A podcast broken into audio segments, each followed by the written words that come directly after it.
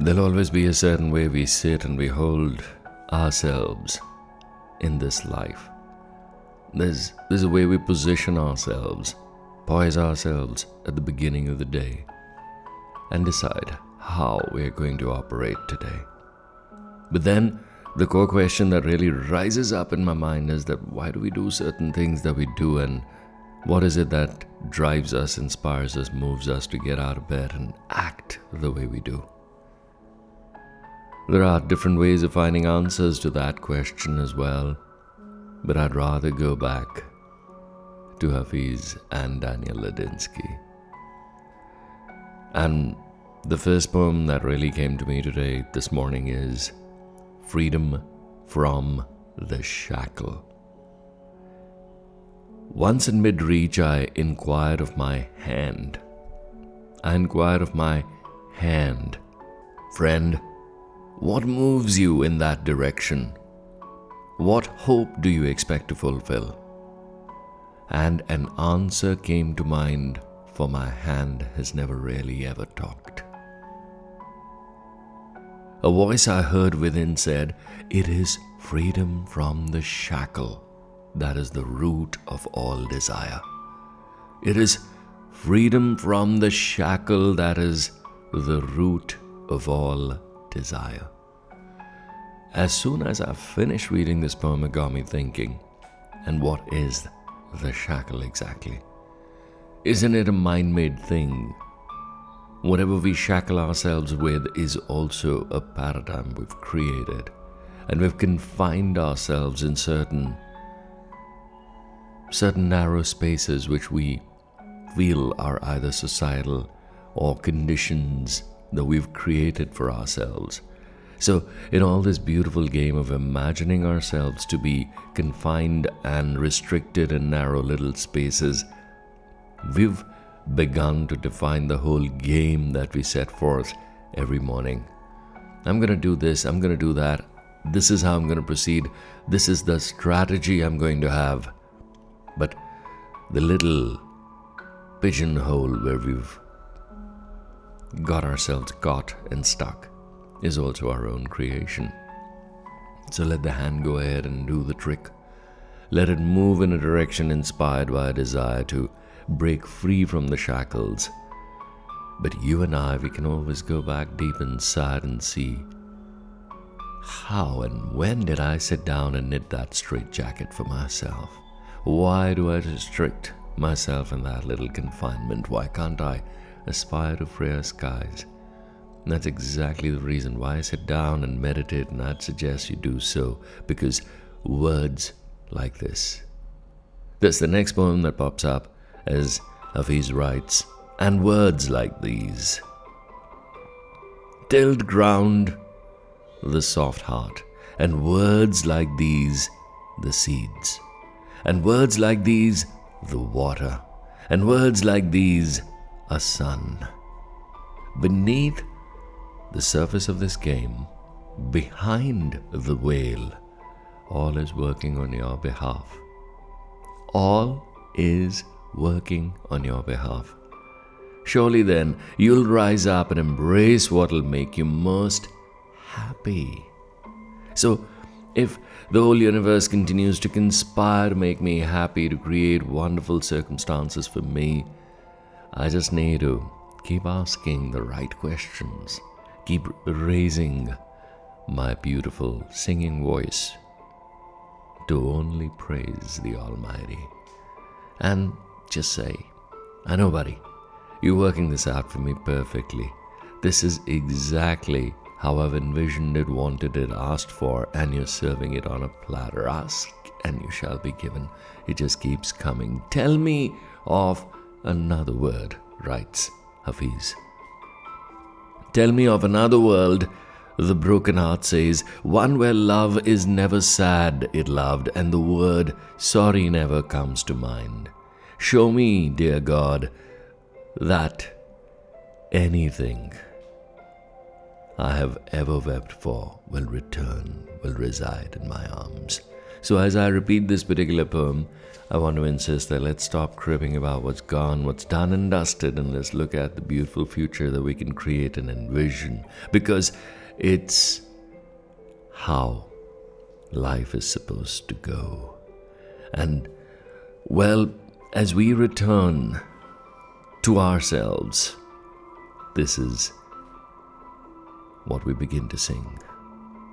In fact, the next poem that opens up itself to me is Where I Once Sang. It gently faded all I once believed in, but I'm glad there is a world that seems to go on where I once sang. All I ever knew is still a part of me and will be forever. All I ever knew is like a little mouse living in a tiny hole in a palace I've become. Since God gave me the key to myself, I know the movements of every limb, fin, and leaf. I could tell you how many hairs exist on every creature on earth. Sometimes it, the sweet little rodent, comes out and we look at each other. And I even talk to the wondrous world where I once lived, as I'm doing right now.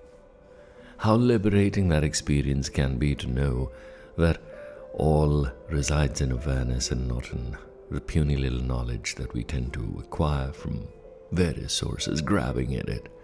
Once we tune in and intuitively start listening to that beautiful, echoing song inside that we've always been singing, have been destined to sing, the song of grace and beauty and love the song of knowing.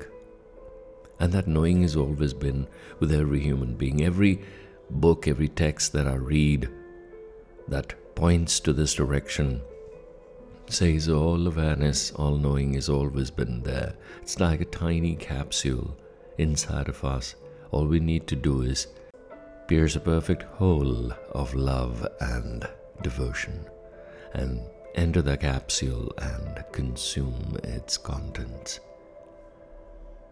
This is all what divinity is, residing in us and unlocking it as God will hand over the key the moment we ask for it. I move into such spaces every time I feel I should have a pen in hand, a mic in front of me. There are different doorways Yours could be a different doorway. This is mine. I enter myself through you, through these exchanges, through these conversations. They're soul lifting, they're enthralling, they just take me to places I've never been. They are the unknown adventure that I want to experience every day. And as I surrender to the unexpected, the unknown, this beautiful moment expands. I lose track of time and I start flowing in a direction I've never explored previously.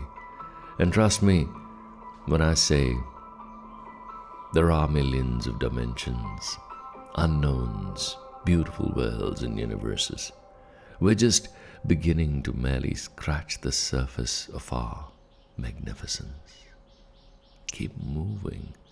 Keep feeling excited about the day ahead, the flutter of every bird wing, the trembling of every leaf, the dance of the raindrops quiver,